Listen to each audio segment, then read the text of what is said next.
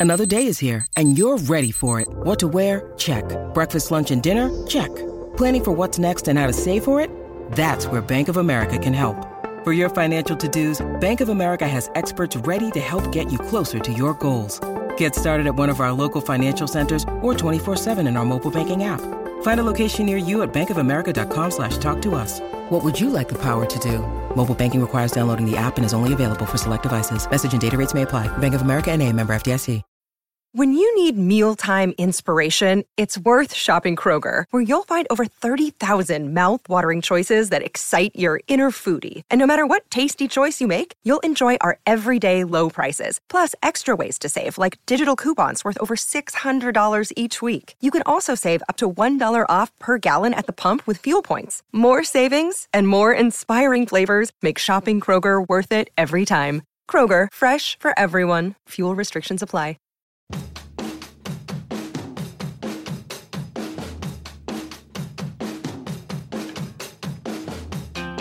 You're listening to the Black and Gold Hockey Podcast with Mark Allred, Court Lalonde, and Rob Tomlin. You can subscribe and rate our show on Apple Podcasts, Google Play, Player.fm, SoundCloud.com, and Stitcher Radio. You can help the show financially by going to the blackandgoldhockeyblog.com website and clicking on either the amazon.com or fanatics.com banners to the right before shopping online. Now, time to start the Bruins hockey talk from three different countries. Enjoy the show. Orr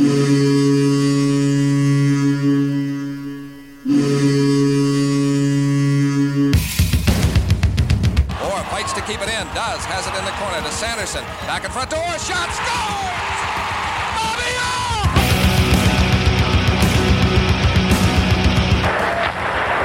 Orr! Ray Bourque.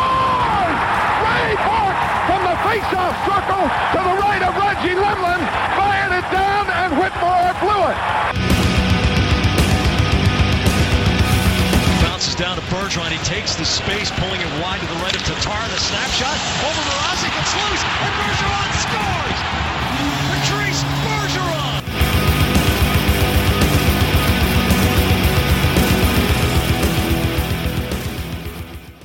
Hello, Bruins fans, and welcome back for episode 72 of the Black and Gold Hockey Podcast uh, in partnership with Grandstand Sports Network, the best view in sports. I am with two great friends and awesome co hosts, uh, Rob Tomlin and uh, Court Lalonde, as always. Gentlemen, I, I have a secret to tell you, and, and I can't get it out anymore. It's, it's, it's been eating me since the start of the season. The Bruins are on a two game winning streak. Is that is that the first time this season as well that they put two wins together? Yes. Yes. and, and what other team put two wins together for the first time? Actually, their third win of the season. I was I was informed by this this morning by the great Court Lalonde. Uh, the Arizona Coyotes are, are also It was have a little winning streak. Everybody's like, the Bruins are on track. I'm like, so are the Coyotes, I guess. Then? Um, worst team in the league. Uh, what a what what a um what a week. And let's just let's jump right into it. Uh, we we we we talked about the Tuukka Rask starting the the Anaheim game as a confidence booster. Um, and, and he definitely got that, that start, but there was no confidence uh, boost at all. Um, Nope.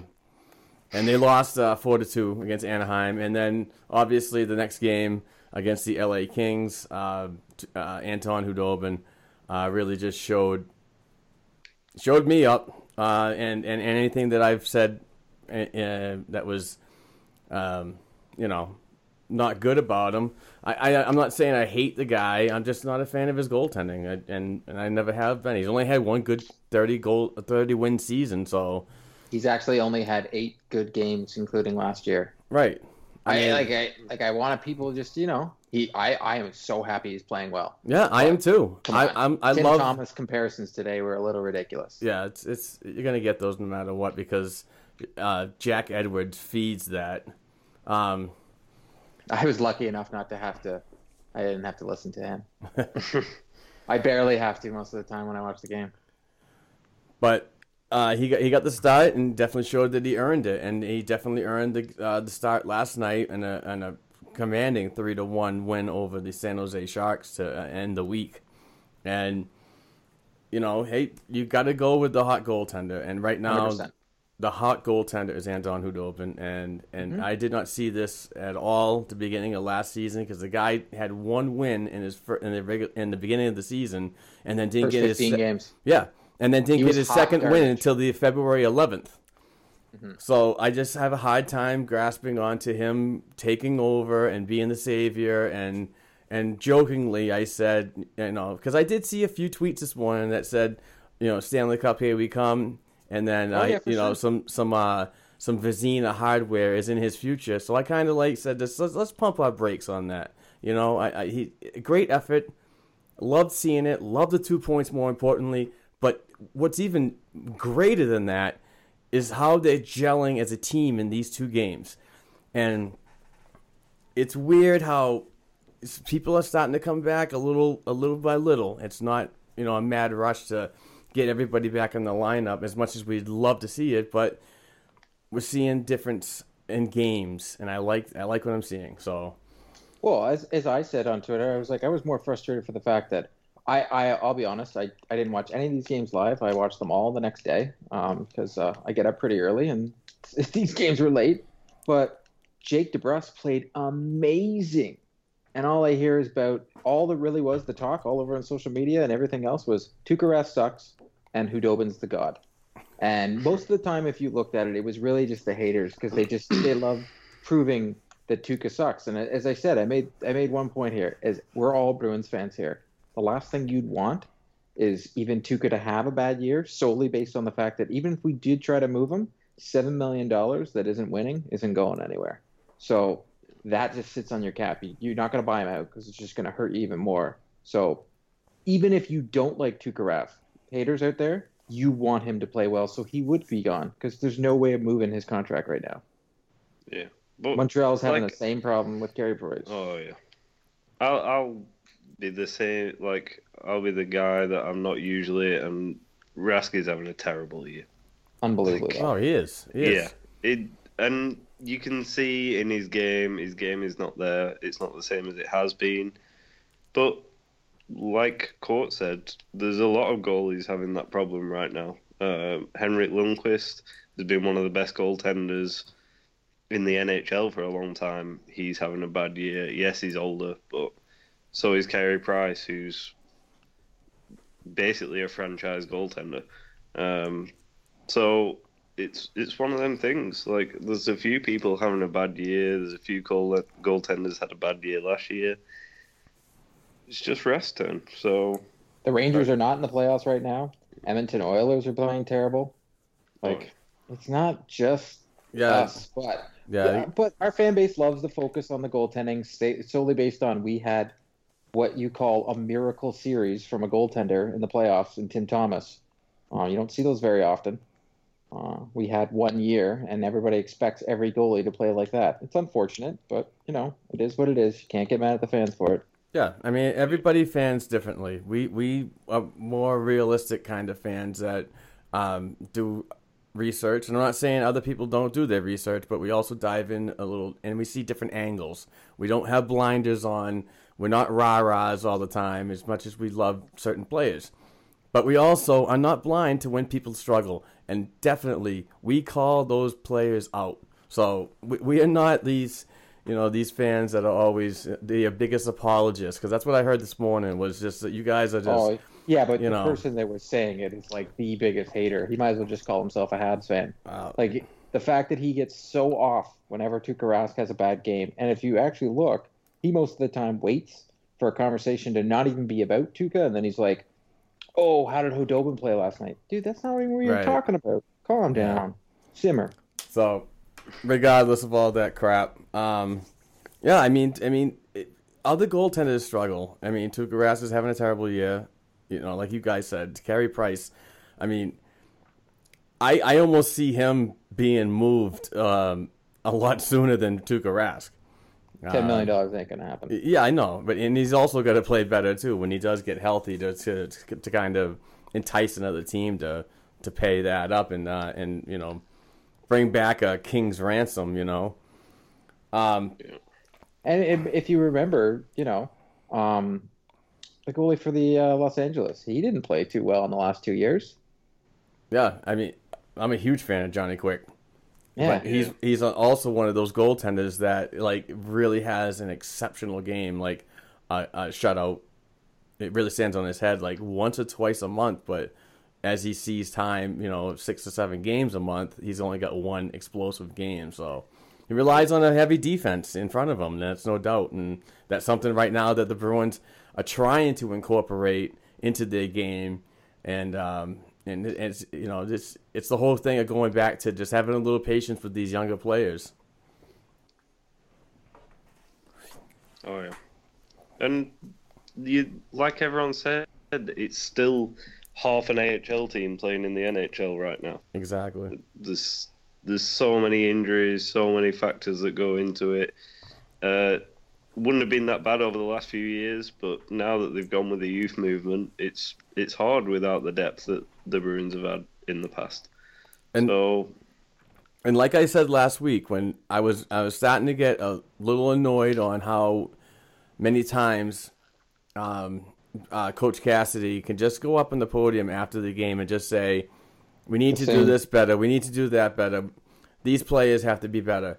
Uh, you know, you know, these younger players when they come into a role like this, they have to step it up. It was the same thing over and over, but it just seems that.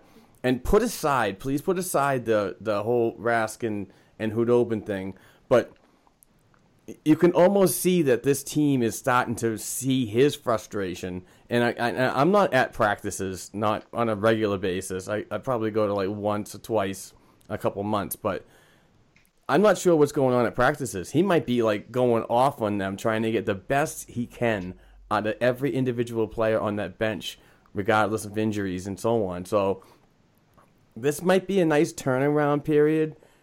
They got you know two game winning streak. It, it's it's positive signs and I love it. This is this is exactly what I wanted to see after the old horses. What? Well, I just think we should all you know, we got these points. It's awesome. We're still an injury riddled team, but someone pointed out on Twitter to me this morning. What's the biggest factor that we have in these last these two games that we won? The, Who do we have on the ice at the same time that we haven't all year? Uh, I'm lost. Krejci and Bergeron. Oh, yeah. and that you know, and let um before we get into uh, next week's games, I just wanted to uh, I wanted to touch on that. Now that you just bring it up, I'm just going to go ahead on a couple uh, topics. What is it with Krejci? He comes back from missing. Uh, I wrote it down. 11 games. The last game action was uh, October 19th. Comes back and doesn't score any points on Thursday Thursday night. Doesn't score any points last night. But what does it? What is he doing when he comes into this lineup that seems to ease? So much up the middle. His presence did something in the last two games, and I, I'm curious. I don't understand what it is, but I'm I wanted to know what you guys think from watching it yourselves. Because other teams have to like defend him. They know that he's a dangerous forward. They know he can pass the puck really well. Teams are having to defend him. When you got Riley Nash center in the second line, or um, who's been centering it recently, Kuraly. I mean, yeah. when when that's happening, you don't really have to defend those guys as much as you do a Krejci or a Bergeron. So that I think that's one of the main factors that's that's happening right now. It allows them not to have one line getting checked across, uh, checked all the time.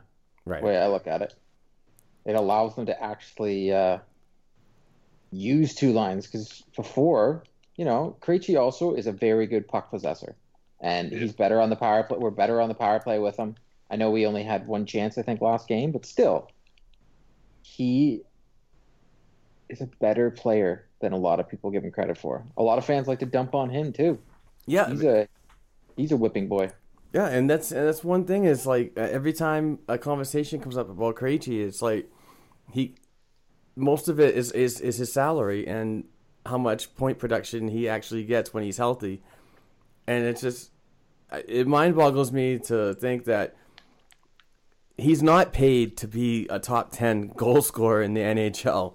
He's actually paid to play that exact role that everybody saw when he went pointless the last two games.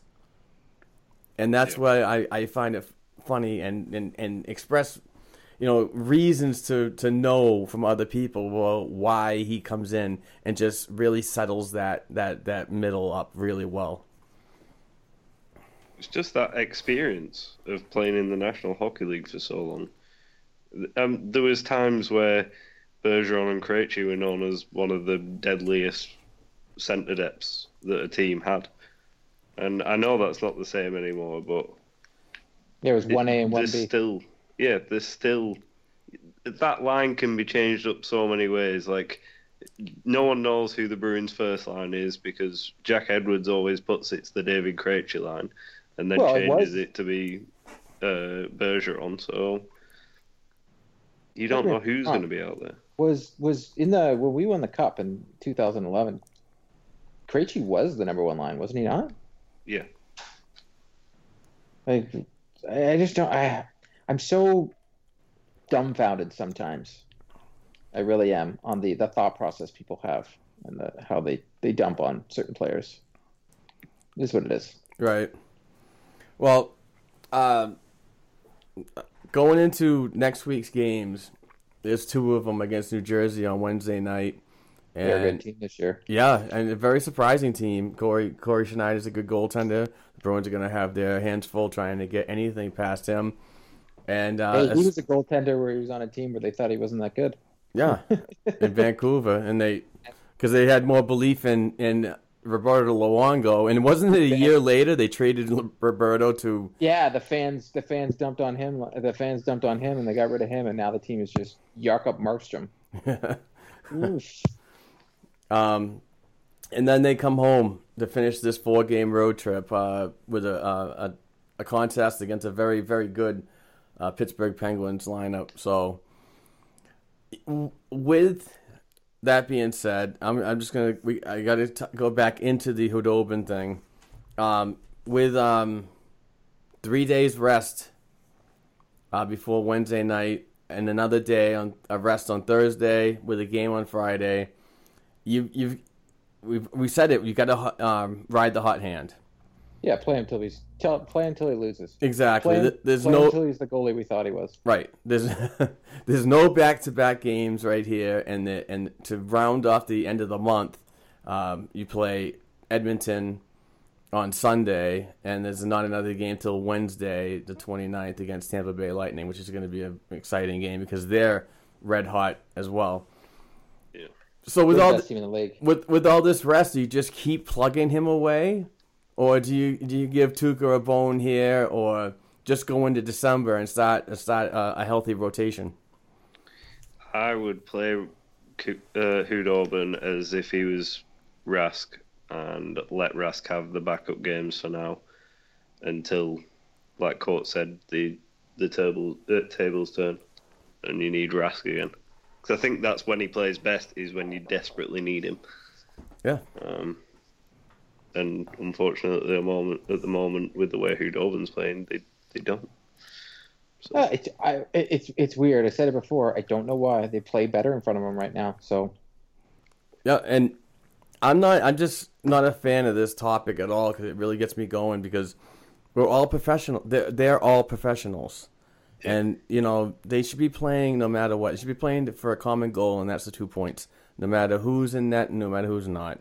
I, that really gets me going.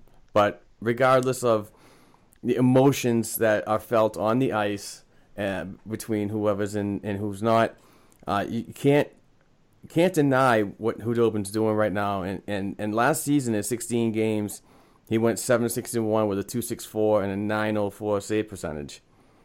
he was the guy last year. We all thought we got to get rid of him. We need a backup goalie. This guy's a hot garbage. Exactly. And, And, now then he's the savior. in less games played this season, which is half at eight, he's 5 0 2, a 2.17, and a .935 save percentage. It, it's it's it's amazing what he's doing in such a in such a long stretch this season, and I'd like to see what he's going to do with with some more uh, an, uh, an increased workload. Um, and and I got to touch on Tuukka's numbers too, which are not freaking great at all. Uh, in 12 games, he's three seven and two, 2.89 goals against, and a very very disturbing uh, .897 save percentage. So, but then again, you look at the last two games eh, when you crunch numbers down, and and and zero with a one one goals against and a, a an astonishing .968 save percentage. So, got to do it. I I, I want to see him ride it until he fails, and hopefully by that time. Uh, Rask is sitting on the bench and learning something and, and, and feeding off of that to get better and, and, and try to become that, that goaltender of 2013 that I've certainly had much praise for, and I you know I just want to see him have a better career than what he's doing right now because I'm not very happy with his his production at all. Yeah, but the same thing. Like, there's a lot of people out there that say that that one year that he won the Vezina was a fluke. No goalie has ever won the Vezina as a fluke. Hey, no, I'm going to say this right now. Those people are idiots. Yeah. I, I'm so tired when that, that kind of stuff comes across. Yeah, he hasn't played well, but don't say the year he won the Vezina was a fluke. Come on, people. Right. Get your head out of your ass. You know, But like I said, he's playing like crap right now. Yeah, he is. Like the, I would say his play is just as worse as Beleskey's, and to be fair, he's due some bashing, but not blame the whole year on him Right. right. That's that's not right. Um, I mean, sorry. Sorry. No, go ahead. sorry.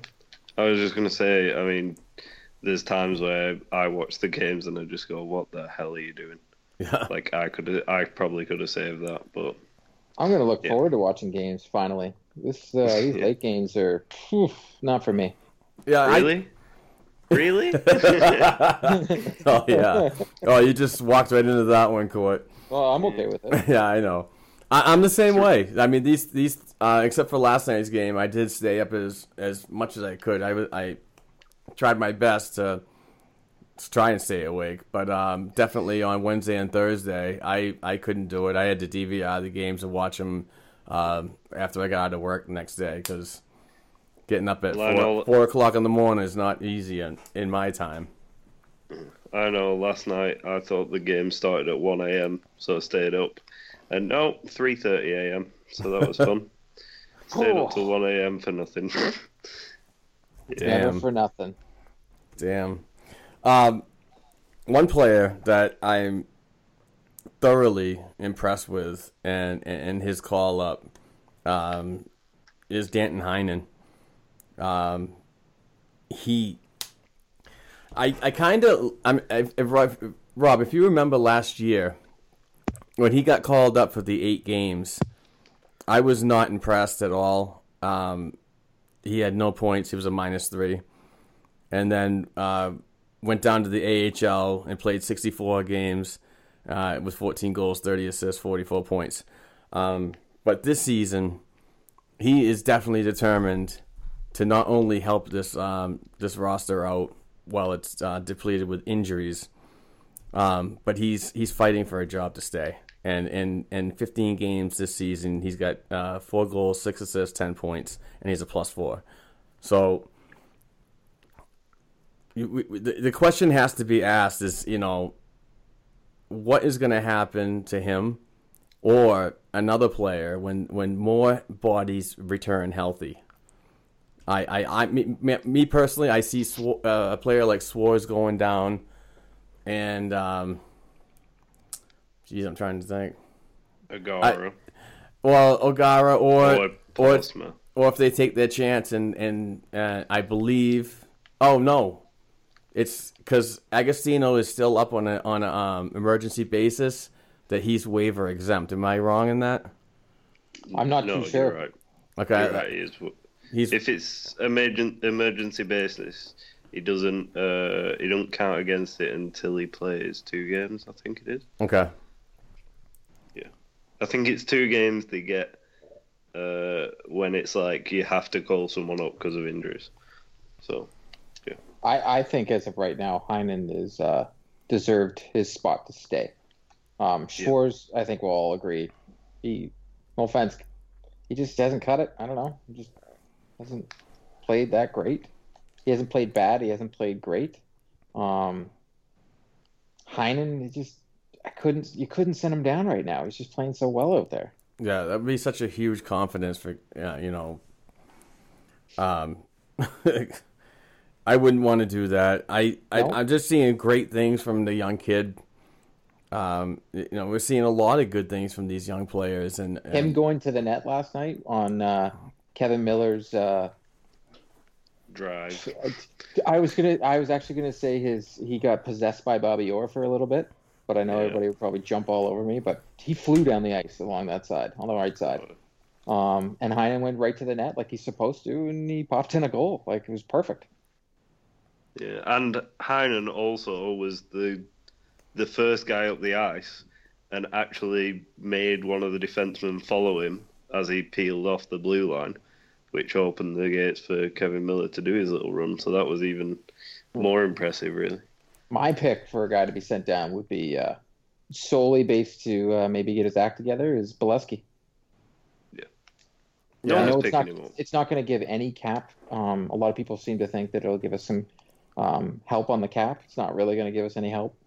He still counts towards the cap, but maybe it'll hopefully wake him up because if he could be the force, unfortunately expensive force on the fourth line, I'll be happy with it right. because we got we got a lot of guys next year that might not be coming back. Um, so Yeah, Yeah. and he will be coming back. yeah. Unfortunately, um, yeah. I mean, obviously, the ninth floor uh, view is not enough to get his game going, and something's got to be done. And I mean, it remains to be seen if if Bruins management is actually going to go that route and and do it. But I mean, if they do, if it if it does happen, then you know I expect him to to not be claimed.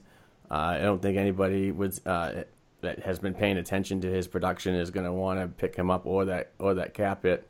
Hey, you So- never know. Mark Marc Bergevin is probably the worst GM in the league. He might do it. Still got a job though, which is amazing. Oh. That guy must be the biggest like like buyer of Molson beer, and his boss Geoff Molson is like so happy with that because they can't get rid of him. Well, that's like that's like me. That's like me getting kicked out of a bar. It's like oh shit, we're gonna miss our our, our rent this month because Mark's not here.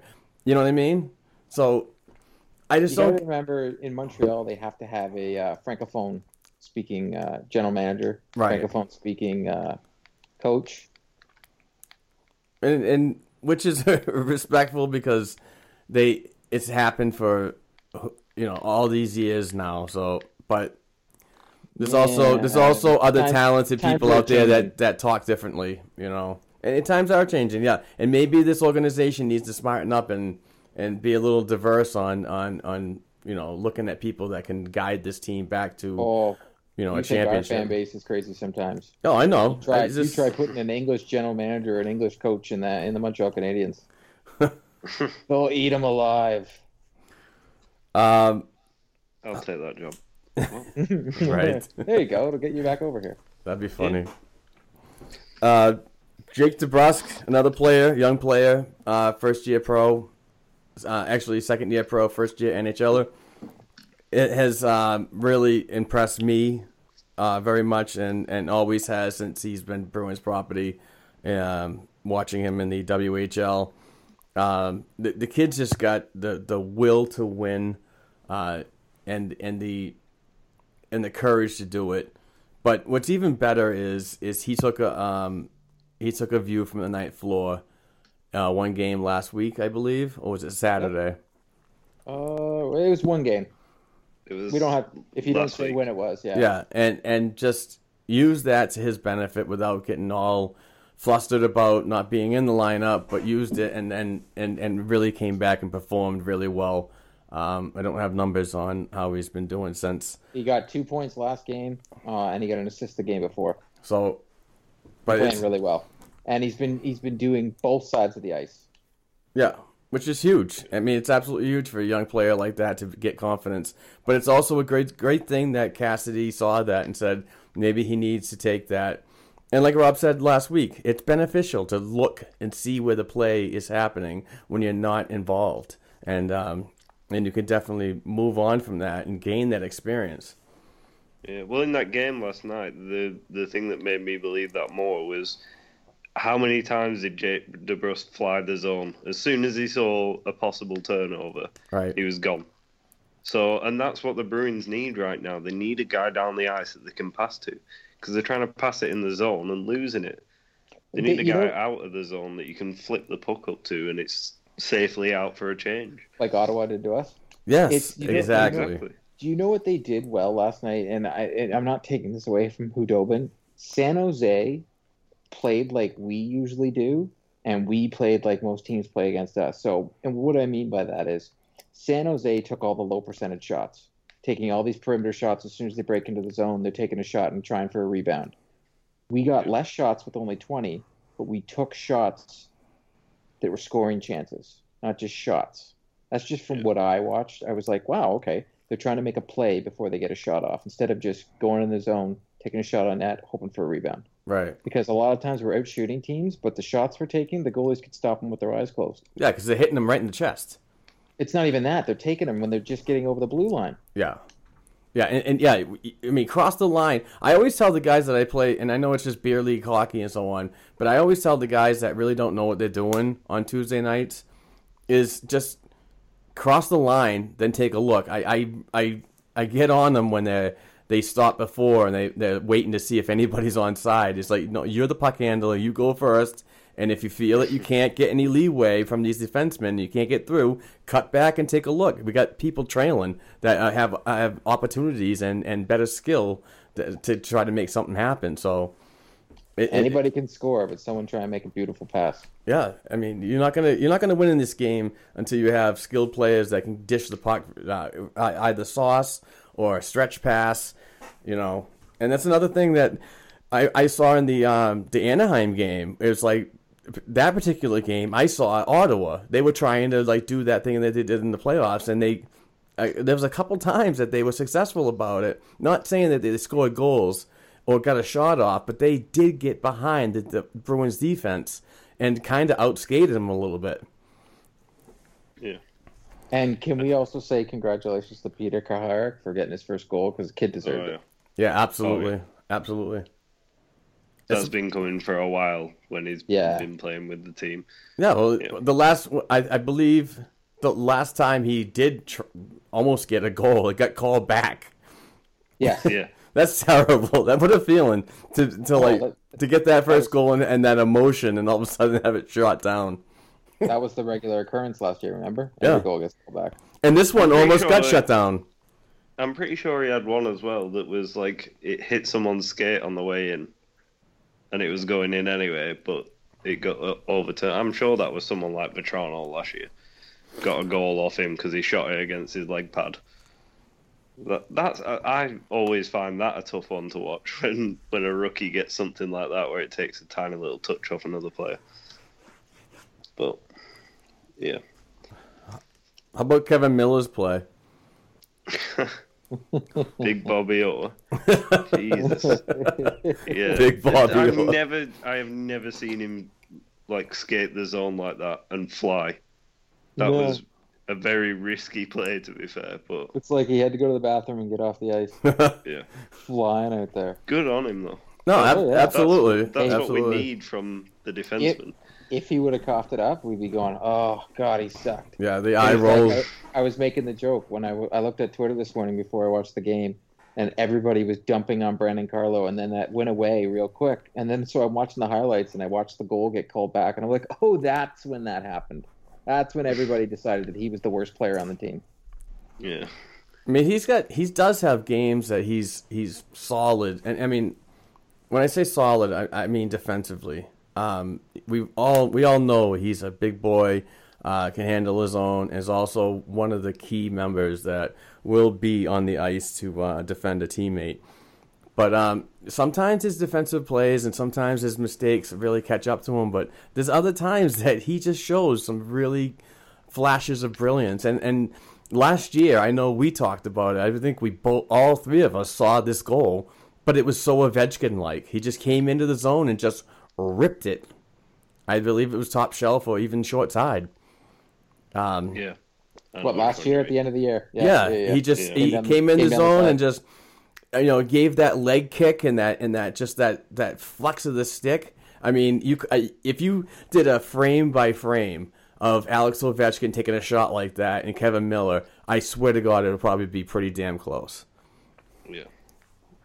But, no, but, it with Krug being out as well. I mean, it must be difficult for him because he had Chara on the ice with him before, and we all know Chara's vocal. And last night, that pass that led to the goal, no one, no one looked to talk to him, tell him where to go with the puck, because no one said they were that that side of the net was open or anything. Not from what I could hear from uh, the TV, but it's it's just they've got to be more vocal out there. They've got to have leaders on every line that are going to talk and tell them what where's open or whether they should skate the puck or like just dump it out. It's that's like basic hockey, and it's not happening at the moment. Some games it does, some games it doesn't. But yeah. uh, speaking of leadership, I, I'm actually adding this one into our agenda. Uh, there's some rumors going around, um, not completely true. I went, I well, they weren't confirmed, so let's put it that way. But since a player like Jarome Iginla is in the Boston area, uh, oh. I know, I, I just, I gotta, I gotta say it. But there's been a lot of people that have expressed serious interest in, in, in having this kid return, and definitely talked. I wouldn't, to, I wouldn't call him a kid. No, I know. Yeah. I I know. Sorry, I, I keep thinking about his son. Uh, that uh, one of his children that do play at the Warrior Ice Arena, and that's why he's very close to, to uh, not only the house in Boston that he recently purchased, but he's close to the team with the uh, the practice facility at the uh, Warrior Ice. So, um, but a lot of people talk about that leadership role that he played in, and he had a 30 goal season, which was definitely the best year he had um, since leaving the Calgary Flames uh, for the Pittsburgh Penguins, which everybody knows that he's supposed to come to the Bruins, but whatever. But I, I, I, I don't see that being a huge role in, in leadership because the the kid has I mean the kid I did it again the the player uh, Iginla has not seen game action since April. I don't believe that's a smart idea to bring a guy in like that. Even though he's probably fit, he's working out, and does have the money to, to rent ice anytime he wants. But you, if you're not in game action, you're really not fully prepared. But there's a lot of people that seem to put the blinders on to that aspect and just say that um, his words on the bench in the locker room uh, far precede his uh, production on the ice. Uh, do you guys agree at all? I'm just curious. I wouldn't have him back. It takes a spot from one of the younger guys, and I mean, we were just talking about waiver claim players before. It's going to cost someone going down to have him here, so I wouldn't have him. Yeah, I, I think he can still do the job. Don't get me wrong. I think he'd be more of a grindy player than a scoring player, but I I just don't see it. Yeah, yeah um, my my thought process is here, and this might squash all rumors. He, if he's coming back, he's coming back for his last year. Why would he come back to a fringe playoff hockey club? Why wouldn't he go and try and go win a Stanley Cup and take take lesser money and go play for Pittsburgh or or somebody that you know Pittsburgh's not far from Boston either. So right, um, why wouldn't he go to a Cup contender? Like if I was him, I'd be calling up Yzerman, his buddy, who he's friends with, and be like, "Hey, I'll come play for the minimum. Right. I'll come play in Tampa. It's it's an hour flight. Where do I sign up? And, that, and that's another thing that it, like you brought up, Court is is why isn't he exploring other teams? You know, I, I, oh, how do we not know he is? Well, I mean, I know his agent. I, I don't I don't know this, but I, hearing his agent is always, you know, receiving offers, but he's just waiting for the perfect one to come to him. So I, there's he can no, wait as long as he wants. I know, and that's the thing with me is like I just don't see any urgency to him to come to Boston because if if that was going to happen, or any other team for that matter in the National Hockey League that he was interested in, you, you believe it would have happened by now. Yeah. So, just not, I just found it interesting that you know everybody's like, you know, this not everybody, but certain people like this guy's available and he's just he's so good and and his toughness. His toughness was a big issue about everybody, you know, uh, bringing him back, saying that he sticks up for players, which is true. I, you know, I saw that when when he played for the Bruins. Uh, he was definitely there for for a teammate, but I, I don't want to bring a player back just for that reason. 'Cause, You know, you have to play. You have to play a full game in, the, in this today's NHL to be a, an effective player, in my opinion. And whether you're, you're a goal scorer, uh, a passer, a fighter, grinder, whatever you want, if you have it all, then then you're always welcome, in my opinion. But it's not my team, so And not to be selfish, but uh, you know, I wouldn't mind uh, having him for Team Canada for the Olympics. there you go. And that's probably one of the reasons why he's holding out. It could be a very good reason. Yeah, I mean, the guy's fit. He's trained. He's probably doing his thing, and and you know, like I said, he's got enough money for ice, so he, he would very well be prepared for something like that. So, Captain Canada. Captain Canada. He's not, but okay. Um, He might be this year. yes. And if Russia doesn't send teams because they're getting banned for the, all the doping, and then they're having a suck. oh yeah, that's that crazy. All the news from having- over there. So that's hilarious. They're having a suck that their players who were caught cheating are not allowed to play, so they think that's unfair. Uh, uh, okay. Yeah, actually, I, I heard something on the uh, recent Puck Soup podcast with um, Greg Wyshynski and uh, Dave Lozo. Um, I think they were talking about this and saying that the stuff that is banned over in Russia is accepted in the National Hockey League. Isn't that isn't that weird? Yes. So I don't know. I, I don't get that, but I mean, and and that's exactly why um, Wyshynski brought up was um, uh, Nicklas Backstrom, why he failed and could not play for um, uh, his country, which was uh, Finland, I believe, right? Or is he is he Russian? No, he's not Russian. Okay, I His didn't- last name is- Backstrom. Backstrom is it should be He's Swedish. Swedish. oh, all right. Backstrom. Backstrom. Hey, never claimed to be perfect. Nope, nope. That's why we have you're wrong. Remember, folks. Yes. When we screw up, you send Mark an email and let us know, and we'll read it. Black and Gold podcast. You're wrong. You- You're just setting my shit up for have my phone just explode with emails. I'm okay with it. Hey. Well, then I'll direct them to you. That's fine. It should I just be a a hashtag on Twitter. Yeah. Hashtag Black and Gold wrong.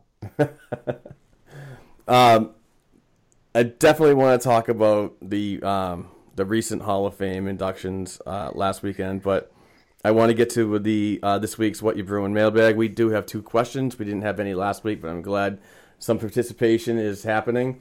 Um, our our dear friend in Alabama, I hope he's enjoying uh, Southern professional hockey down in um, in the Alabama Birmingham area. Hollis Jackson. Uh, if the Bruins were to make moves during the season on the deadline, who in the organization would you label as untouchable? Wow, this is a really good one. Um, Bergeron, Marchand, Pastrnak, uh, Krug, Chara, McAvoy, Carlo, uh, Rask, uh, and anyone who's not played a full season for the Bruins yet. Any rookie players. Court? Uh, Bergeron, Pastrnak, uh, DeBrusk, McAvoy, Marchand. Ooh, ooh. It's not that big of a list for me, just solely based on. I just want to keep the core, right? Right. I keep a core, and uh, I'm open to suggestions on the other players. But if I'm going to be trading Krejci, I wouldn't trade him just to dump the salary. It just it just doesn't make You'd any want- sense to me yeah, because he, what he brings to the team. Yeah, exactly. Yeah. Oh, and I'd throw Brandon Carlo on that list too. But the Yeah. rest, yeah, I, I, I would I'd have no problem trading Krug. Um, uh, just it is what it is. Just the way I look at it. And and and I'm gonna have to agree with you, Court, and and I'm gonna agree with Rob too on on the on the players that he chose. But I'm I'm more of a guy that that just you know I, I love cap friendly. I'm oh my god, yeah, capfriendly.com. I thought I said Okay. cap geek. Um, capfriendly.com is one of my my tools I use on a daily basis to find uh, who's going where, and, and movement, and just great information. I highly suggest you use it. Uh, but the the only real attractive player that's on this Bruins team that does not have a no trade, no movement clause at all attached to him the day he signed a five year deal is that um, Torey Krug. Uh, and Torey, Torey might be an, a very attractive member uh, of this Bruins team that other teams want to um, add to their their uh, their lineup, and and because of his mobility, he's got good puck skills. I mean, he's having a tough time this year, and, and I thought had a tough time last year, but uh, he he has been getting banged up. I mean, you definitely saw that in last week's games. Um, but he's still an effective player. He's still a great team guy. So, I mean, unfortunately, I don't want to see him move, but I mean, things happen, and and and players that don't have those NTCs and M, M and MCs don't, you know, are the ones that are really um, moved first before core guys that uh, have long term deals. So, but I'll yeah, tell that's you what, the let's do the guys that we think will be moved at the deadline. or or would be used as wanting to be moved Yeah, because I because because the guys we're gonna have on the list might not get moved. I can guarantee there's three guys that are possible movers at the deadline. That's, all, Uh, that's, that's a big word to use. The word guarantee. Hashtag Well- black and gold. You're wrong. Yeah. no, but I can guarantee they'll listen to offers for these Yes. players. Let's put it that way. Uh, that is Riley Nash, who's at the end of his contract with the Bruins. Uh, Ryan Spooner, who signed a one-year deal, Not a prove me deal this year, and Anton Khudobin, if he keeps playing like this and we're not in the playoffs. Correct. And this is a great segue on Anton Khudobin next year. Um, ne- yeah, next year. We're not segueing. We're still in the question. Oh, damn it! All right, sorry. I, I was going to listen to what you guys had to Exactly. think of That's what I'm players saying. that You may can't go. segue. Yeah. I I I am all for sp- th- those players that you mentioned, Rob. But the the one that's very attractive to me is the uh, Anton Khudobin, and it's not a hate thing, people. Please, hashtag I'm wrong. Um, but Anton, uh, the, the, the go- yeah, thank you for I'm wrong again. Um, um, I believe from what I've read in uh, a couple of few articles in the past uh, couple of weeks that the goaltending market is going to definitely be a lot stronger in the next couple of years, and it could start next season. So to retain Anton Khudobin, re- regardless of whether he does good or bad, um, obviously the good right now is increasing his um, his value in, in any trade talks right now, and any any forward progress and outstanding play is going to constitute uh, more money. So, but the other thing is, is if you definitely want to stay under that, um, you know, a cap friendly deal. I talked with this uh, with uh, Lauren Campbell, which is a guest on uh, later on in the show. She was uh, great enough to um, to join me in a great conversation. Um, we talked about this too. Is uh, Zane McIntyre is on a two way two way um, two year two way deal, and he could easily walk in at a cap friendly number uh, to be that backup. And I think that that's what's going to happen. I'm not saying definite going to happen, but I believe that that could happen. So, um, disagree. Khudobin can't come back and want more money because of cap. Right. So if he comes in and says, "Hey, I want more money than I got last year," Don Sweeney's like, "All right, have a nice career." But even if he walks free agency, He is. He's a UFA next year. right, to go back to Rob's question, the more better he plays right now, it increases trade value also. So 100%. Uh, the Bruins cannot deny value there uh, before the trade the trade deadline. So Look at a look at a team like Pittsburgh that's dying for a goaltender. yeah, and they just did they waive Niemi? Yeah. what? Who hasn't waived knee? I know that's the, is that the third team this year that that guy's gone to and just can't stick? I think it's only the second. Okay, all right. Well, I'm not. I'm no, not- he was he was sure. at one team, then he went to Flo- then he was waived and went to Florida. Correct, Then he so was I think- waived again and went to Pittsburgh. Is it? No, Pittsburgh started with waived, Oh. went to Florida. Florida And then- waived him. Someone's now- picked him up. So Montreal, Montreal. Montreal. Yeah. Montreal. Yeah. There you go. there you go. Garbage truck on fire. We'll take that. yeah. So like, so the way I look at it is, it, he could be that piece where you could get a second round pick for, and to get a second round pick for, you know, that'd be amazing. right. Oh yeah. So Especially if that second round pick becomes something. Yeah. Because then You you, look know. back and go, ah, yeah, Only if we're not making the playoffs, which is more, more unlikely. But Yeah. it, it's just one of those things. Unfortunately, if he starts playing well, you have this asset that you can move now and get something for. Yeah. And like I said, it's not a hate thing that I said that. It's just you have to look at every angle when you come to a player like this and how they're playing. So, I mean, if, if all of a sudden Tuukka Rask does not like what's going on right now, and he comes out and plays well and increases any value to his uh, repertoire, then if he wants to waive his no trade, then you seek options for that.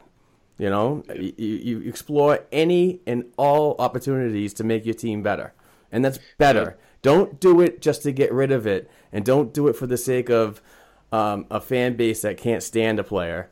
You just you do it for the right reasons. And I'll tell you what, if Tuukka Rask does get traded, it better be for a really good goaltending prospect who is a surefire starter in the NHL. Right? Yeah, you, don't, you don't want you don't want to pull a Vancouver. No. With this with this goaltending depth, yeah, it's mm, I wouldn't chance it. it's a little sketchy. I mean, besides Vladar, but um, Yeah. And Vladar is a long way away. oh yeah, It's absolutely. not like it's not like two years he's going to be back in Well, didn't backing I up know? at the NHL. I don't know if you can. I don't hear it, and I don't know if you ever hear. But I know there's this uh, extremely terrible radio station in Boston that everybody makes fun of. Uh, that Felger guy. Oh yeah, he's an ass. guy. He's an asshat. I'll say it. yeah, Um, especially his comment about Roy Halladay. The guy's got no respect. Yeah. Um, the guy just deserves to be off the air. Classless. said we should, we should yeah, classless. He, we should bring in Cam Talbot. uh, not Cam Talbot. Uh, Cam Ward. I was Oh, like, oh, I did hear that. I did hear that. Oh. I tend not to hear anything that you know, that guy ever says out of his mouth, regardless of uh, people say he's a good hockey personality. I don't find that true. I find him very annoying. So, but bringing in a guy that's about to retire, I mean, we, Yeah. you have to stop doing that.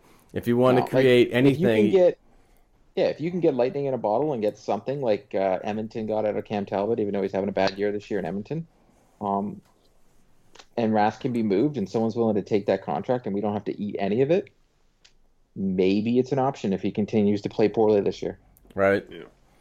Uh, staying on the goaltending thing, uh, good friend Frank Dowdy um, wants to know if there's any more clarification on the goalie on loan from the Blues, uh, Jordan Binnington. Uh, moving forward, will he be with us all year? From my understanding, Frank, the the agreement with the Bruins, uh, I'm sorry, the uh, St. Louis Blues and the Providence Bruins is a, a year thing. Um, so Yeah. with Vladar uh, spending a majority of his time down in the uh, East Coast Hockey League with the Atlanta Gladiators, I think he's definitely going to be here for the remaining of the season. And I mean, he's playing okay.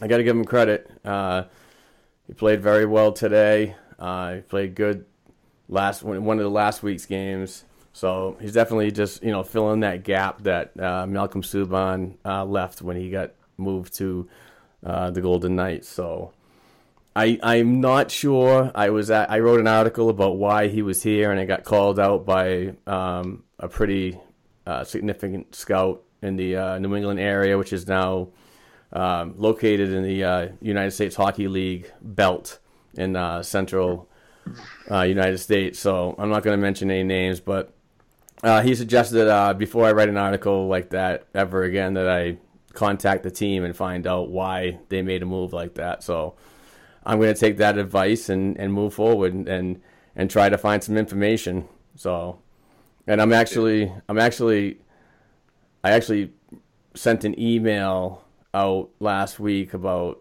trying to get uh, Providence Bruins media credentials, and I haven't heard anything back yet. So, um, if that happens, I have accessibility to talk about that, and I'll definitely get it on audio and and present it on the show if I get the opportunity to, you know, make this happen. So, we'll see And- what happens. you got to think as well with a with a prospect like that. If he does go to free agency at any point, the Bruins probably will be his first pick to go to if he's already played for the AHL team. So Right. that's always good as well. Yeah, and um, I'm not sure if it'll be a Bruins thing. I think it would be more of an AHL contract and a, and possibly a one way or two way deal. Yeah. So, uh, thank you very much, everybody, for the the questions, Hollis and, and Frank. We appreciate that. We try to get our Patreons um, questions answered with the highest priority. So, if you guys definitely want to get in on that, um, go to patreon.com slash black and gold hockey podcast and uh, donate. So, um, getting back to what I was, what I wanted to talk about, and we didn't do this last last week, and I I totally forgot about writing it down, but it's even better now that we cover it, and and that's the uh, uh, National Hockey League's Hall of Fame inductions uh, last week, and and two Bruin players that spent some time in Boston, uh, Dave Andreychuk and Mark Recchi, um, uh, got the call to the Hall, and and both very well deserving. Um, I'm going to start with Dave Andreychuk just because it's going in order. Uh, he played 63 games in the black and gold and had 19 goals, 14 assists, 33 points with Boston in the 1999-2000 season. And uh, he- I mean, his NHL career was 1,639 games played, uh, 640 goals, 698 assists, 1338 total points. What what is, is astonishing about this gentleman is is his size and his grit and his determination to be that power forward and that nuisance in front of a goaltender. But the one the thing that st- stood out for me is his 274 uh, power play goals and is still an NHL record. Um, I love Dave Andreychuk. I, I I watched a lot of his hockey growing up, and he was just that guy that just had the will and determination to crash the net and just make your day a very bad one, whether it be on the score sheet or uh, or a bruising hit, cheap shot, whatever you want to call it. But um, and he was also involved in the trade, which um, one of the reasons why he did not play a full season uh, in in that year was he was involved in the trade to uh, Col- uh, Colorado when Ray Bourque got traded. So and uh, went on to get his cup two years later. So uh, Yeah, Stan- he got a cup with uh, Tampa, no?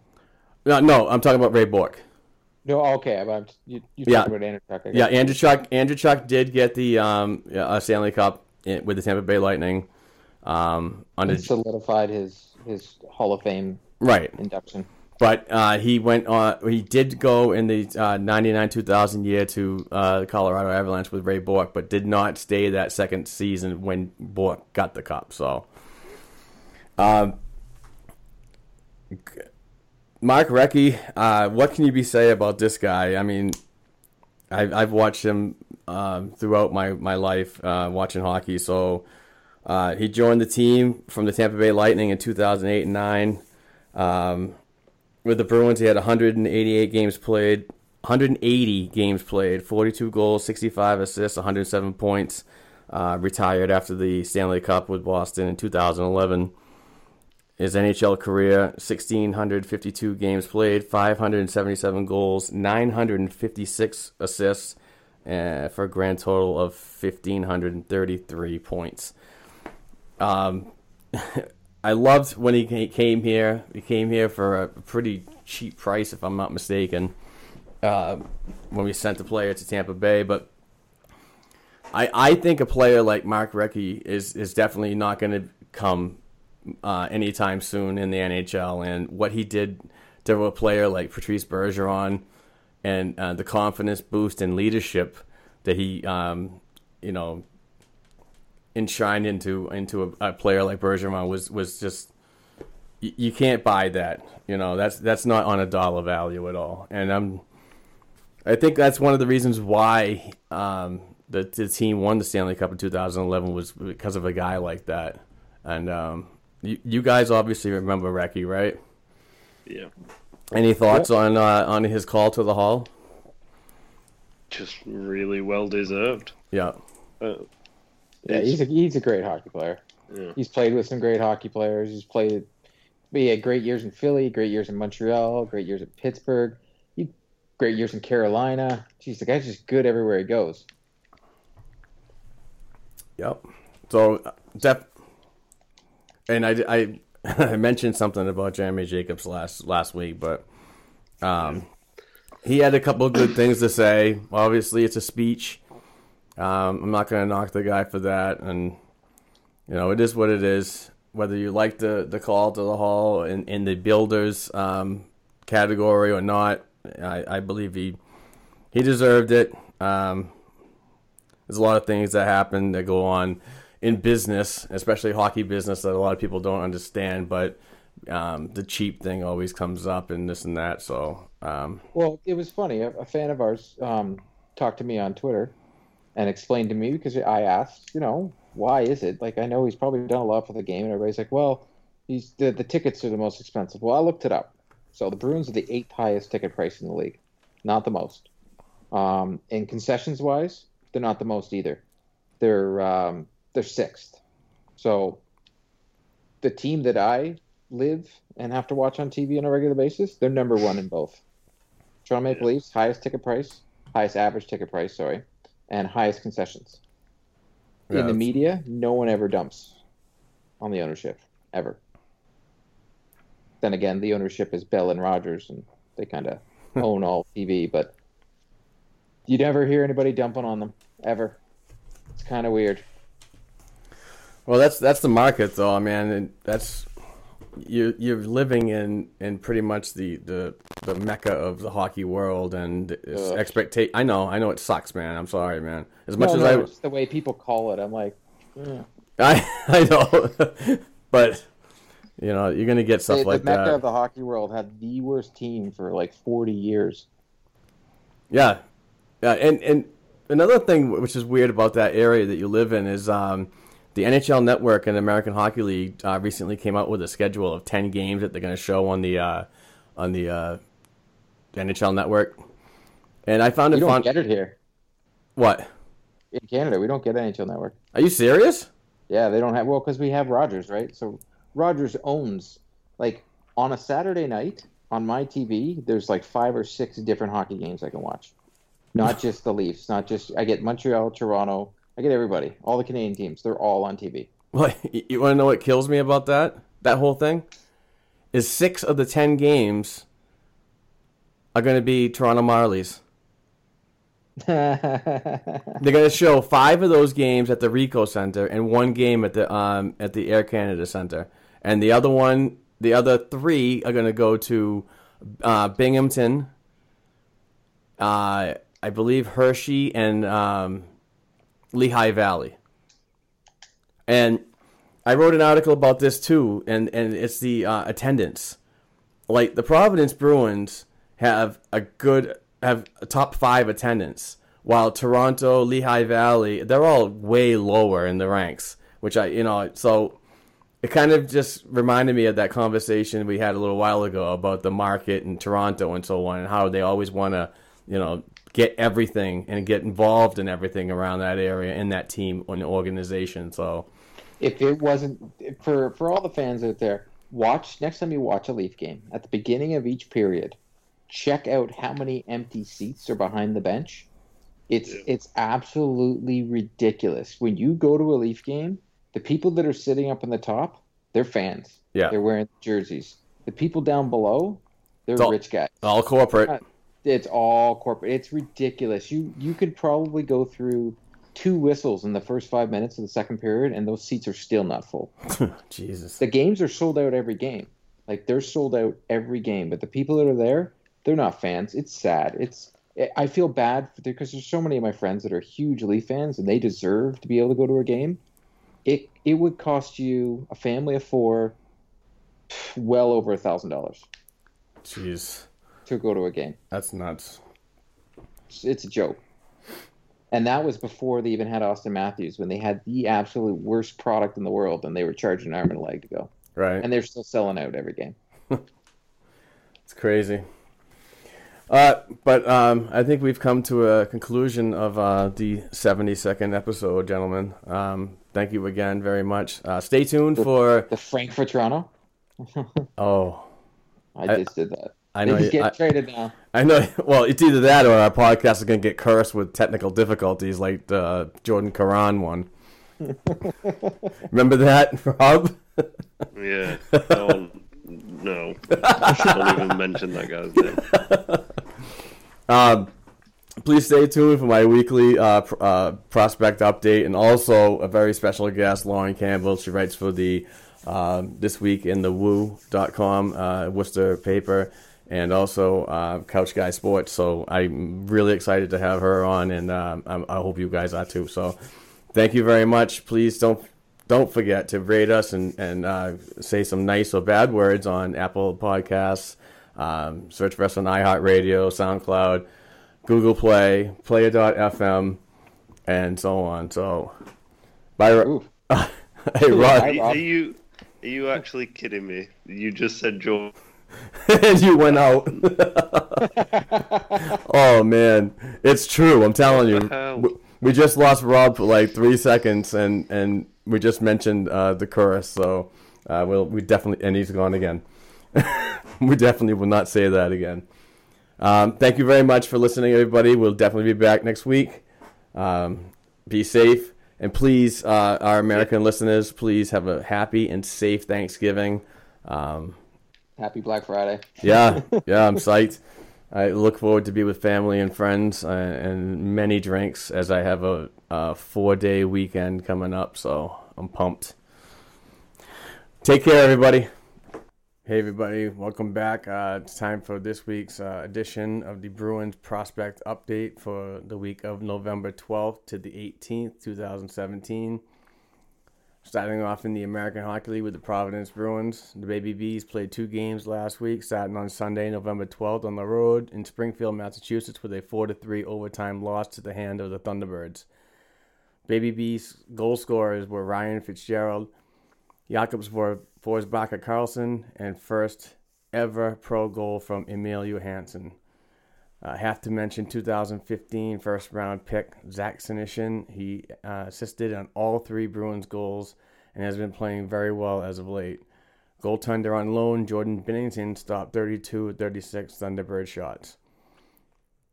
On Friday night at the Dunk in Providence, Rhode Island, the Baby Bees hosted the Hershey Bears and were completely outplayed in a 4 1 regulation loss.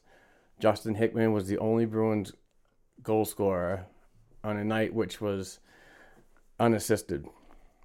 Zane McIntyre, who's been struggling lately, took the loss, stopping 21 of 24 shots. The Providence team is now sitting in fourth position in the Atlantic Division with a 7 5 and 2 record with 18 points. And get back to work at 105 this afternoon at the Dunk against the Hershey Bears, a team they played Friday night. Bruins prospect Jakub Zboril has been out of action since November 11th when he took a heavy hit to the head from Wilkes-Barre Scranton Penguins player Andre Pedin, uh, who was assessed a minor penalty for the hit and a five-minute fighting major as teammate Kenny Agostino came to the def- uh, defense of his defenseman. Zboril missed the last two games with an upper body injury. Pedin, on the other hand, was suspended the following Monday for four games by the American Hockey League for a charging major – which resulted in the head injury. We hope Jakub returns quickly and has been uh, through concussion protocol, but his return remains uncertain. In the East Coast Hockey League, the Atlanta Gladiators goaltender Dan Vladar only appeared in one game for the Glads last week and took a beating in the Wednesday, November 15th morning road game against the Greenville Swamp Rabbits. In the front of a packed house of school children, stopping 36 of 42 Greenville shots, taking the 6 3 loss. Vladar is now 4 2 1 on the season with a 3.10 goals against average and .906 save percentage. In the Ontario Hockey League with the Oshawa Generals, 2017 second round pick Jack Studnicka snapped his 12 game point streak and recent 5 game pointless streak on Thursday night, November 16th, with a goal and an assist in a 4 1 win over Peterborough Pete's team. The next night, Friday, November 17th, he had a shorthanded goal and a 4 2 loss to the Mississauga Steelheads and now has six goals, 14 assists, 20 points uh, through 22 games. In the Quebec Major Junior Hockey League, the St. John Sea Dogs, Sea Dogs forward Cedric Pare easily had his best game of the 2017-18 season last week on Friday, November 17th, as he contributed four points in a 7-2 win over the Halifax Mooseheads. Both goals from Pare were scored on the power play and was named the uh, team's second star, or, I'm sorry, the game's second star. Pare, who missed close to two weeks of action with a minor injury before returning to action against the Mooseheads, now has seven goals, five assists, 12 points in 21 games played this season. In the NCAA men's hockey, Bruins prospect Trent Frederic from the University of Wisconsin, the former 2016 First round selection snapped a career high four game pointless slump on Friday night, November 17th, when he collected a goal and an assist in a 7 3 win over Michigan.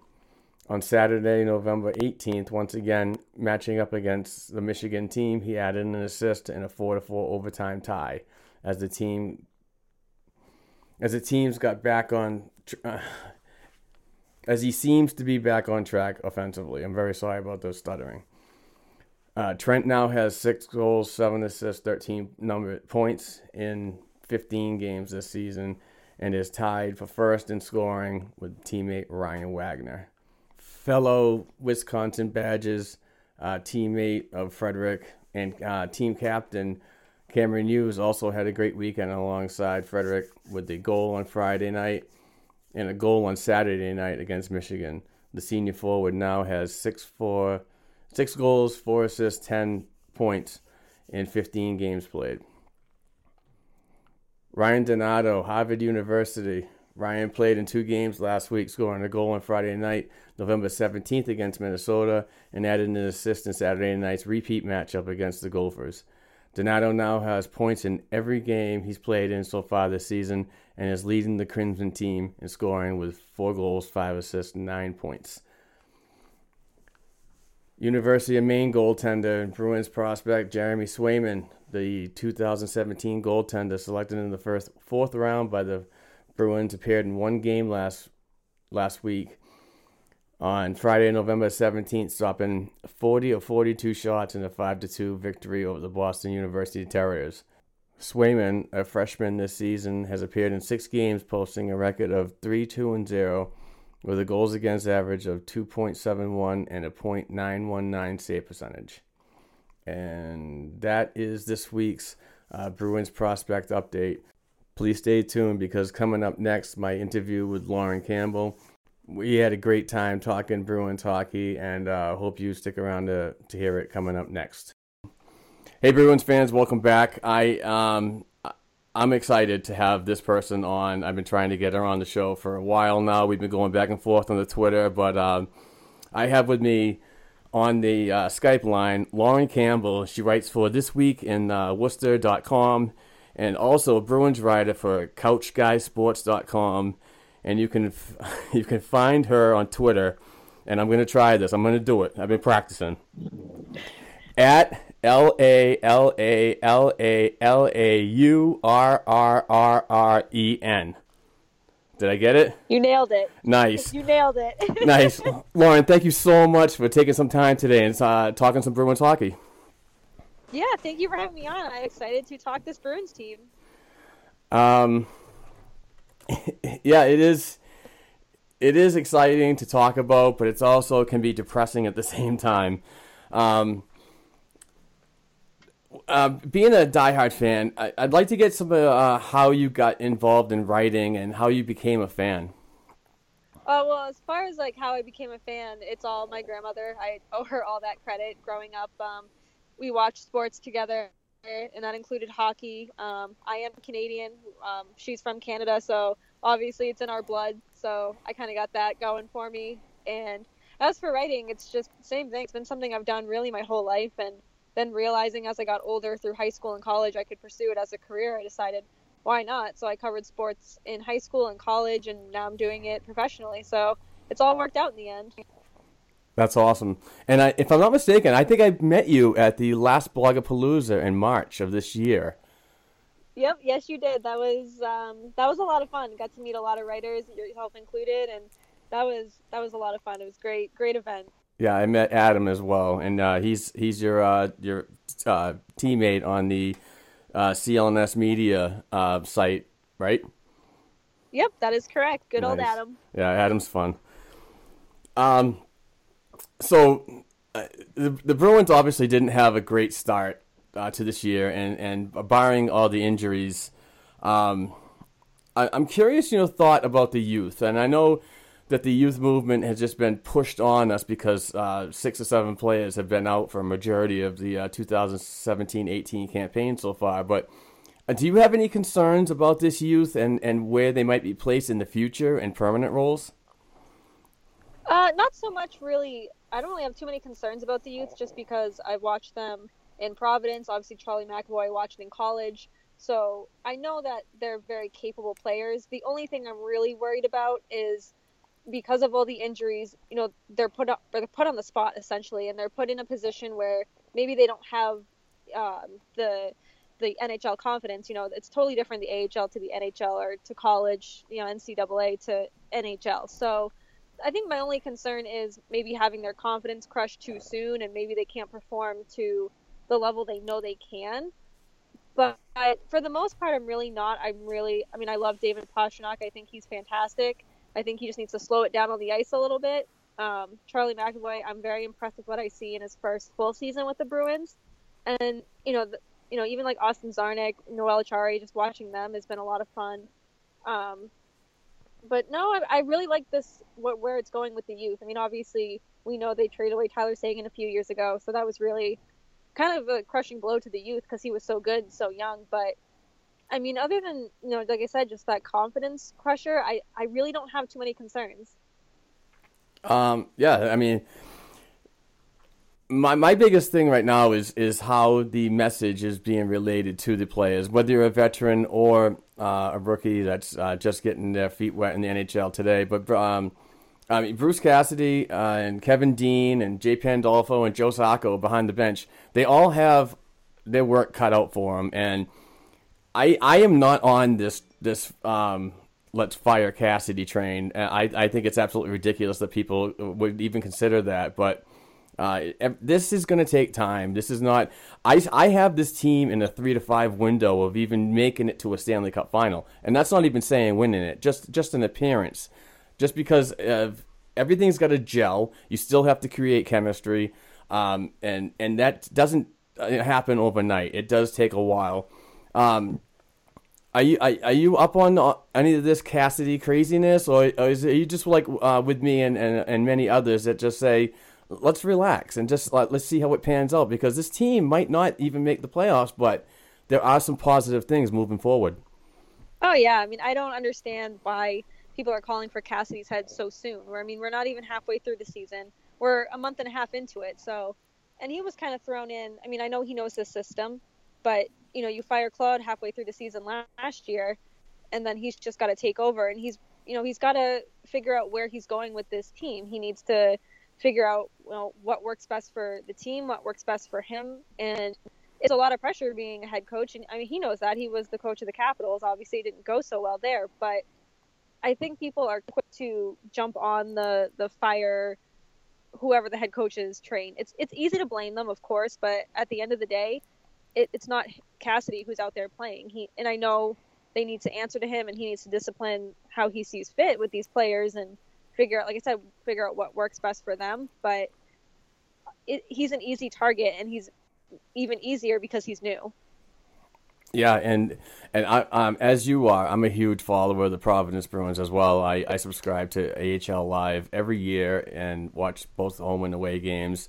Um, and, and impressed with what Jay Leach is doing down there as his first year behind the bench. But uh, when you talk about Cassidy and, and his previous experience, um, Providence is uh, his six or seven years down there was huge for him, and, and it was huge because he's got to see a lot of the players that he currently uh, has on his bench right now, and and and that you know teamwork or or you know I'm I'm your kind of uh, mentor uh, type of person is, is huge in in a, in a lineup like this with such a young players right now, but you know with the injuries, but um, sometimes I just get the feeling when I'm watching this uh, this team, I, I I I almost feel like I'm the the message. Whether it doesn't, re- it's regardless on who's behind the bench, but the message to the vets and maybe to the younger players is just not coming out the same, and and maybe maybe fans are taking that as it they they're not communicating and and things aren't working as well as it should be. But this team does have a new coach. I mean, we all heard about how how Claude was with certain players. Well, now this team has a new coach and we're moving forward. And almost seems like wow, with a lot of the vets and, and the way that Cassidy calls them out, saying that you got to be better pro, you got to show up every night, and um, you know, I, I I hope it's not going down this road, but uh, I just I just want to see this team do a lot better. But I'm curious on on how you feel about the communication and so on, and, if it takes uh, if it's going to happen soon, or maybe even after this season. Yeah, I mean, I I personally am a fan of when players get called out. I think that's important. Um, I mean, yeah, it can be done privately, and but at the same time, the players know when they're not playing up to their expectations, and obviously the Bruins know they're not playing up to their expectations right now, despite the injuries that they're plagued with at the moment. But I, I can understand why people don't like that. I can understand why people think it could cause kind of a rift in the locker room, but I think it's important. I don't think if you're if you're playing poorly one night when you're expected to play really well, you shouldn't get a free pass. You you need to be better on the ice and especially for for veterans. I mean, they're the voice of this team for the youth and they're the leaders. And essentially the the youth is going to take after what they do. So I think it's important for Cassidy to do that and I think it's important for the players to respond appropriately too. Yeah, and, and I'm not a huge fan of, of, of like going and to the retirement home and, and trying to find uh, the leaders. We, I mean, don't get me wrong, Mark Recchi was a huge asset to that 2011 team, and, and coming back for a second season to make that happen was a huge confidence boost to to uh, the lineup that year, and also Patrice Bergeron. Uh, those two were definitely good friends, and they hit it off. Um, if things don't go the way they should go, or as fans are expected to go, um, would you see, would you see this team making a deal for an older player, or is it just best to stand fat and um, and just ride this out?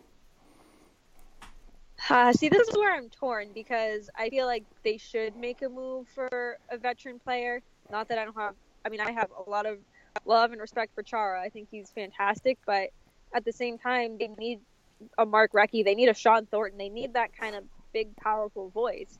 And I kind of I'll compare it to the Red Sox when you know they lost David Ortiz. They didn't have that voice last season, and it kind of you can see how it affected them throughout the entire season and into the playoffs. So I think they should. My only concern is, you know, does that involve them trading away youth that I don't want to give up? So and I know that they're capable of doing that. I know that they're capable of making moves that fans and you know even personnel maybe don't agree with, but they have to do what they have to do. What's best for the team.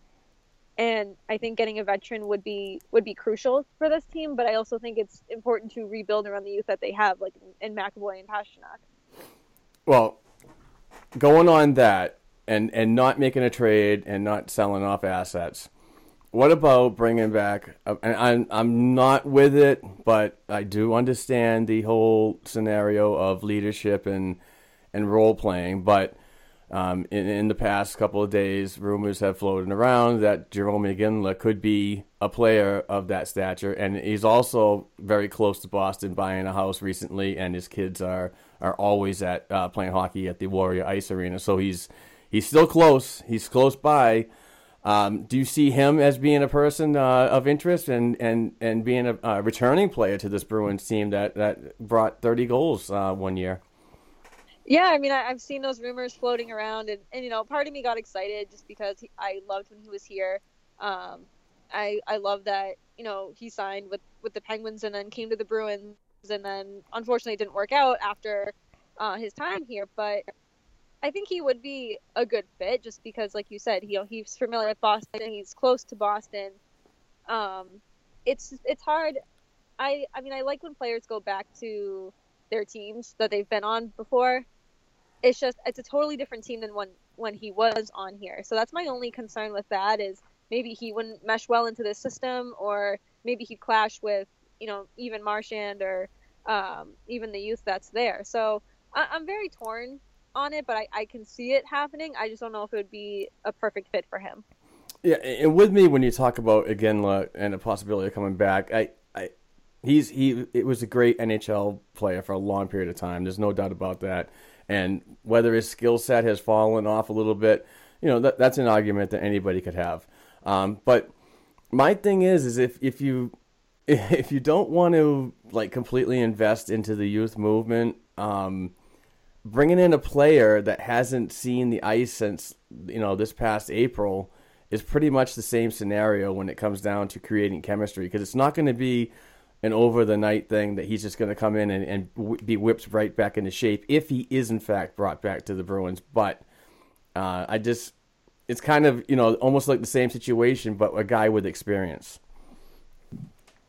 Yeah, and then with the chemistry factor, you know, comes trust, and it's very important to have the trust between your teammates and your coach, and the chemistry too is very important, which I think we haven't really seen too much on the ice this season.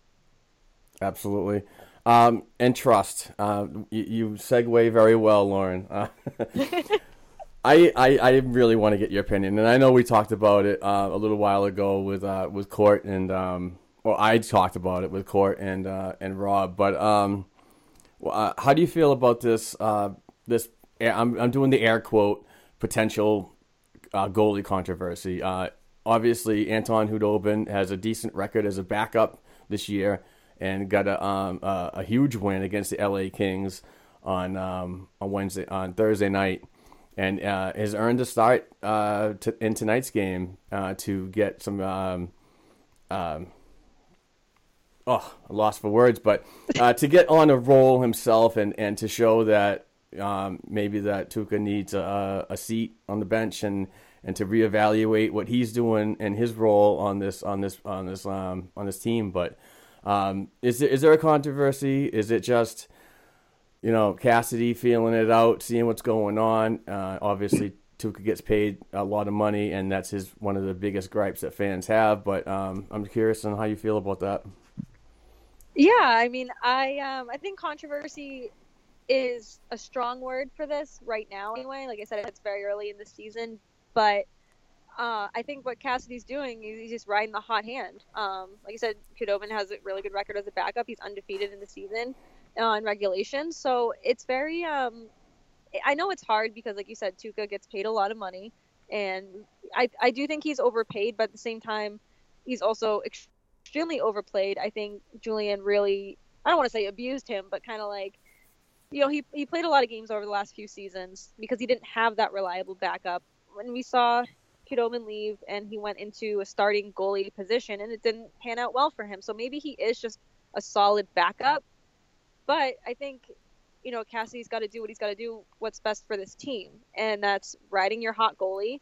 And maybe that'll light something under Tuukka. I, I don't really know. And I tweeted out um, a few weeks ago, like just a, you know, a what if scenario that maybe the Bruins are riding the hot-handed goalie to like prepare for a trade of Tuukka, just like a possibility. And I thought that these Tuukka supporters were going to absolutely rip my head off. Hmm. it was absolutely insane. My Twitter blew up with this, and it was just, it was, you know, why would you trade an elite number one goalie? And I was like, well, um, I'm like, well, when did I say they were going to? And B, I like he's not a number one elite goalie. I don't. I mean, I think he has the potential to be elite. Absolutely. I think his numbers say he is, but his play says otherwise. And you know, Tuukka's a great goalie. I will never take anything from that. He's, you know, he brought us into the playoffs last year, and it, I mean, we should have been swept, no doubt, by the Senators, but he kept us in those games.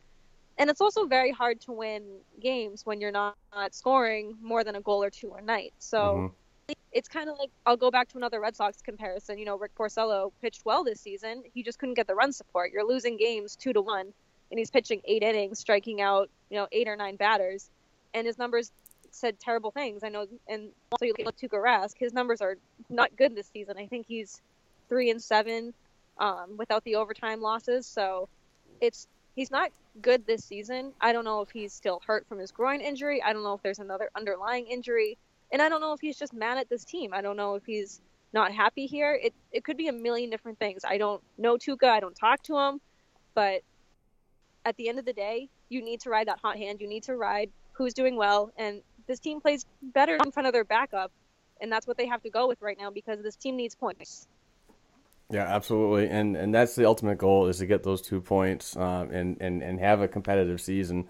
Um, you know, the the team right now is not structured for a Stanley Cup run. Uh, that's absolutely not going to happen. But um, you still have to be competitive in this league, and and I, I know that there's so many injuries and so on, but it just I, I always use the word step it uh, a word step it up because you know, Bergeron says it in his interviews. When one guy goes down, another one's inserted in, and it's time for him to shine. And you know, uh, with the youth and and and Cassidy really does. He mixes those lines to a point that I get the feeling that he that chemistry is so hard to get because he's trying to mismatch and, and trying to do what he what he feels best and, and who he pairs best with and doesn't really allow the um, the whole factor to of uh, getting time together. But I mean, hopefully everything pans out. I know it's still early, but we we we do gauge where uh, teams are gonna go with the with the famous uh, Thanksgiving um, timetable. You know what I mean? So I, I I I see them being a fringe playoff team. Um, I, I also see them being a team as they have been for the past three seasons that um, it's going to uh, amount to a matter of points. Um, you know, we missed the playoffs by three points one year, missed the playoffs by two points, got in the third year, but um, almost barely. Yeah, it was, you know, we, like you said, just barely made it and we almost got swept. So I think this is kind of what we expected going forward. And it, this is part of a rebuild. So I know us Boston fans are extremely spoiled with our sports teams and championships. And, you know, the Celtics are doing a lot of fun, like a lot of fun things right now and the Patriots and Red Sox are, you know, you know, winter meetings with the Red Sox and Patriots are just really, really good, like they are every year. So to have the Bruins team kind of just be mediocre and not get excited about it, it sucks for for us fans, but you need to come to expect it, and it's it's hard, and I know we're impatient, but I think in a few years it's really going to be worth it. Yeah, um, and sticking with the goaltending thing, I wanted to ask you your opinion because I know, like I said uh, earlier, you're uh, also a Providence Bruins fan and and cover them. Um, if Khudobin is not re- retained after this season, and I'm expecting, I don't, I don't know. I mean, if he comes out and just and blows everybody away, I don't know if if a resign would be smart because of his I, am a I'm a person of history. I do a lot of research and I find trends and so on. So, and I, I know that behind closed doors, Bruins management do the same thing when it comes down to getting uh, maximize a dollar value or in future contracts. But with Zane McIntyre down in Providence, and I know he's he's had a, a tough two games uh, recently, but last season was just explosive in his in his second year of pro hockey. Um, if Khudobin is not retained. And I'm hearing that the goalie market could be very high uh, in demand and dollar value.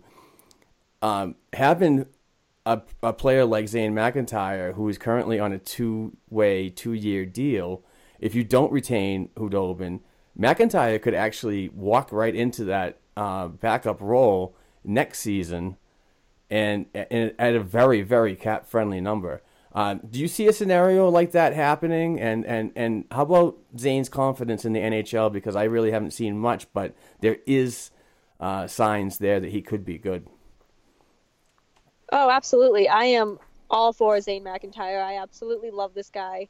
Uh, I got to see him play at a few Bruins games last season, and um, I just felt like everybody was hurt at the beginning of the season. Um, I saw him, I saw Malcolm Subban in the same game. Unfortunately, it was a blowout by the Wild. It was like six nothing by the end of the second. But um, it again, that's all that goes back to you know having your confidence crushed early, and he needs that, um, you know that that experience, and that's what the AHL is giving him. Last season, like you said, was explosive. He was so good. He was so dominant and it will transition into the NHL level. I think it's just you know he needs another year or two down there, and if he's going to slide into that backup spot next year, absolutely you take that you take that chance because he's. I mean, you look at Malcolm Subban; he's doing before he got injured. He was great for for Vegas, and I know they just reinstated him from IR, and and you know, there's a reason he was a top prospect, a top goalie prospect, and there's a reason you know he got claimed from for Vegas, and there's a reason they went with him. So I think when you have a goalie like a good goalie problem like this, and you have that you know the confidence that McIntyre will be good, and I do have a lot of confidence that he will, especially at the NHL level.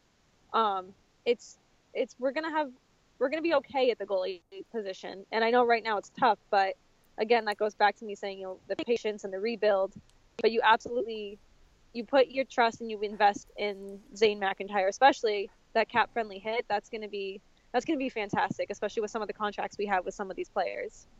Yeah, and and with, with the cap potentially going up uh, another two or three million, um, it's just going to benefit this organization as in, in trying to get um, uh, uh, some players off of free agency, which is it's definitely a better free agent class per capfriendly.com um, than it was last year. So uh, if if if some players in the in in the whole youth movement aren't particularly ready to make that jump yet, uh, they still have an option to, to, to look at players that have experience in the National Hockey League um, on the uh, waiver wire as of uh, July 1st.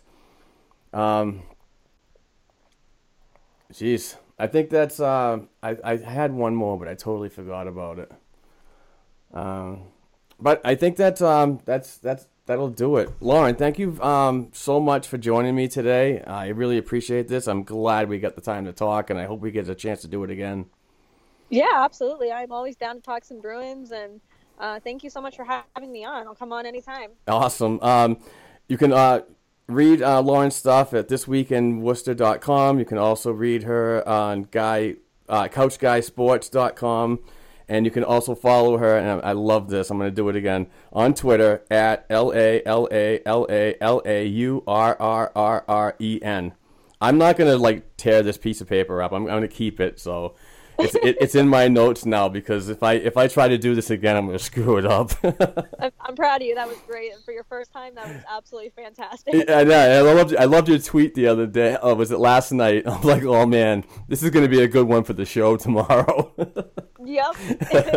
and you, you nailed it. You you couldn't have been better. Awesome, Lauren. Thank you so much again. I really appreciate it, and. uh I look forward to reading some some more of your great stuff and sharing it uh, like wildfire on all my social media accounts. Thank you so much. I always appreciate that so much. All right, take care. You too.